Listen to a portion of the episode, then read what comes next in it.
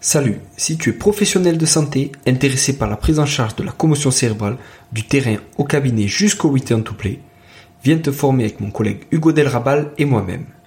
On sera présent avec la SFMKS du 29 au 30 mars à Chambéry. On sera ensuite avec SRP Formation le 26 et 27 avril à Toulouse. Vous trouverez le lien dans ma bio sur LinkedIn et sur Instagram. On vous attend nombreux, à très bientôt.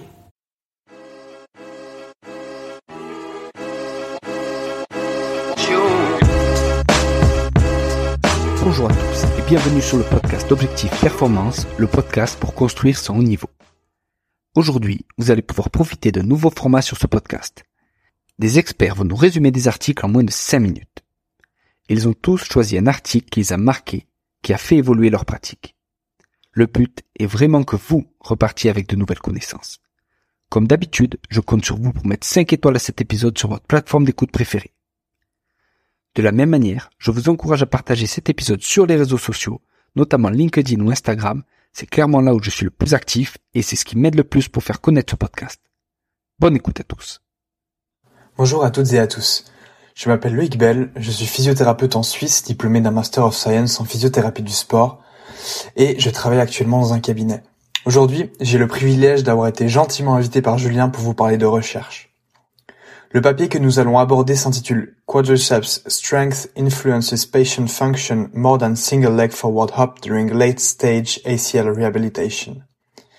Ce papier a été publié dans le journal IJSPT en 2022. Le premier auteur de ce papier est la PhD candidate Meredith Chaput. Dans l'introduction, les auteurs justifient leur étude par le fait que régulièrement, nous assumerions qu'un bon ou mauvais résultat au Single Leg Hop Test inférerait que des résultats dans la même veine seraient observables pour la force du quadriceps.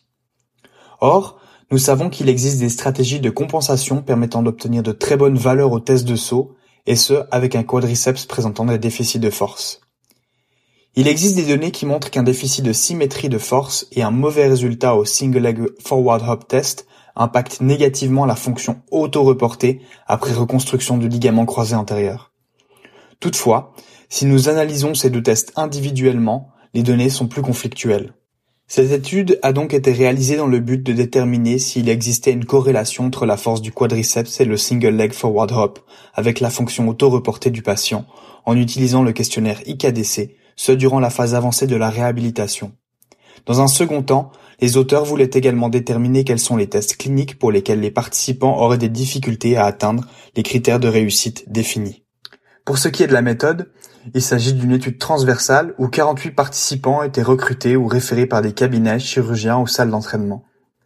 Les participants étaient inclus s'ils avaient une reconstruction unilatérale par greffon rotulien ou par greffon semitendineux, pathologie de ménisque acceptée. Ils devaient être à 5 mois ou plus de rééducation, être âgés entre 14 et 25 ans et avoir un score sur l'échelle de Tegner égal ou supérieur à 6. Pour les outcomes, la force a été testée en isométrique sur une machine isocinétique. Le couple de force normalisé au poids de corps et l'indice de symétrie, le LSI, ont été reportés et utilisés pour les analyses. Le Single Leg Forward Hop a été testé avec main libre et 3 essais étaient effectués avec les 2 derniers sauts utilisés pour l'analyse. Le LSI et la distance ont été reportés et utilisés pour les analyses. Finalement, l'analyse statistique a été effectuée en utilisant le coefficient de corrélation de Pearson pour déterminer la relation entre les différents outcomes analysés. Puis, une régression linéaire a été utilisée afin de définir à quel point la force du quadriceps et le Single Leg Hop pouvaient prédire le score du questionnaire IKDC. Pour les résultats, toutes les variables analysées étaient corrélées de manière significative avec le score IKDC et ont été utilisées pour la régression linéaire. L'indice de symétrie du quadriceps, ou LSI, montrait la plus grande association avec le score IKDC et expliquait 31% de la variance dans le score de ce questionnaire. Le couple de force du quadriceps normalisé au poids de corps ajoutait 8% à ce modèle et le faisait passer à 39% de la variance du score IKDC. La symétrie au Single Leg Forward Hop ou la distance à ce test n'ajoutait pas de valeur au modèle de prédiction malgré leur association avec les scores IKDC. De plus, 10% seulement des patients atteignaient les critères de réussite de tous les tests, alors que 7 des 48 participants n'en atteignaient aucun. Le critère le plus difficile à atteindre pour cet échantillon était la force du quadriceps où seuls 37,5% des participants atteignaient les critères de coupe de force à 3,0 Nm par kilo de poids de corps. 41,7% des participants atteignaient la symétrie de 90% ou plus avec la jambe non opérée. Pour la symétrie du hop test, 64,6% des patients atteignaient le critère de 90% de symétrie avec la jambe non opérée. Cette étude présente certaines limitations. Tout d'abord, les patients se présentent avec des blessures quasiment isolées, des blessures au ménisque étaient tout de même incluses, donc peut-être que ces résultats ne peuvent pas être généralisés pour des blessures plus conséquentes. Uniquement 2 types de greffons étaient inclus, et ceux-ci peuvent avoir des conséquences sur la force des ischio-jambiers et du quadriceps. Finalement, la taille d'échantillon est tout de même un peu légère, ce qui peut limiter la puissance statistique de cette étude. Pour ce qui est des points positifs, la majorité des participants sont des femmes, données qui parfois manquent dans la recherche sportive. En moyenne, les participants étaient à 7,7 mois post-opératoire, ce qui est proche de la traditionnelle échéance des 9 mois pour un retour au sport de pivot. Ce sont donc des données que nous pourrions avoir en tête lorsque nous effectuons nos tests de retour au sport avec nos athlètes. Les auteurs résument de manière pertinente les points clés de leur étude. Tout d'abord, le modèle de prédiction montre l'importance à considérer, à la fois l'indice de symétrie de la force du quadriceps, mais aussi des coupes de force normalisées. Ainsi, nous pouvons nous assurer que les deux côtés sont à la fois symétriques et forts, assez pour subvenir à la demande du sport. De plus, au vu de la corrélation de la force du quadriceps avec le score IKDC, sa symétrie, les coupes de force et les coupes de force normalisées, ces résultats nous encouragent à bien monitorer la force du quadriceps plutôt que de se baser sur un seul test de saut.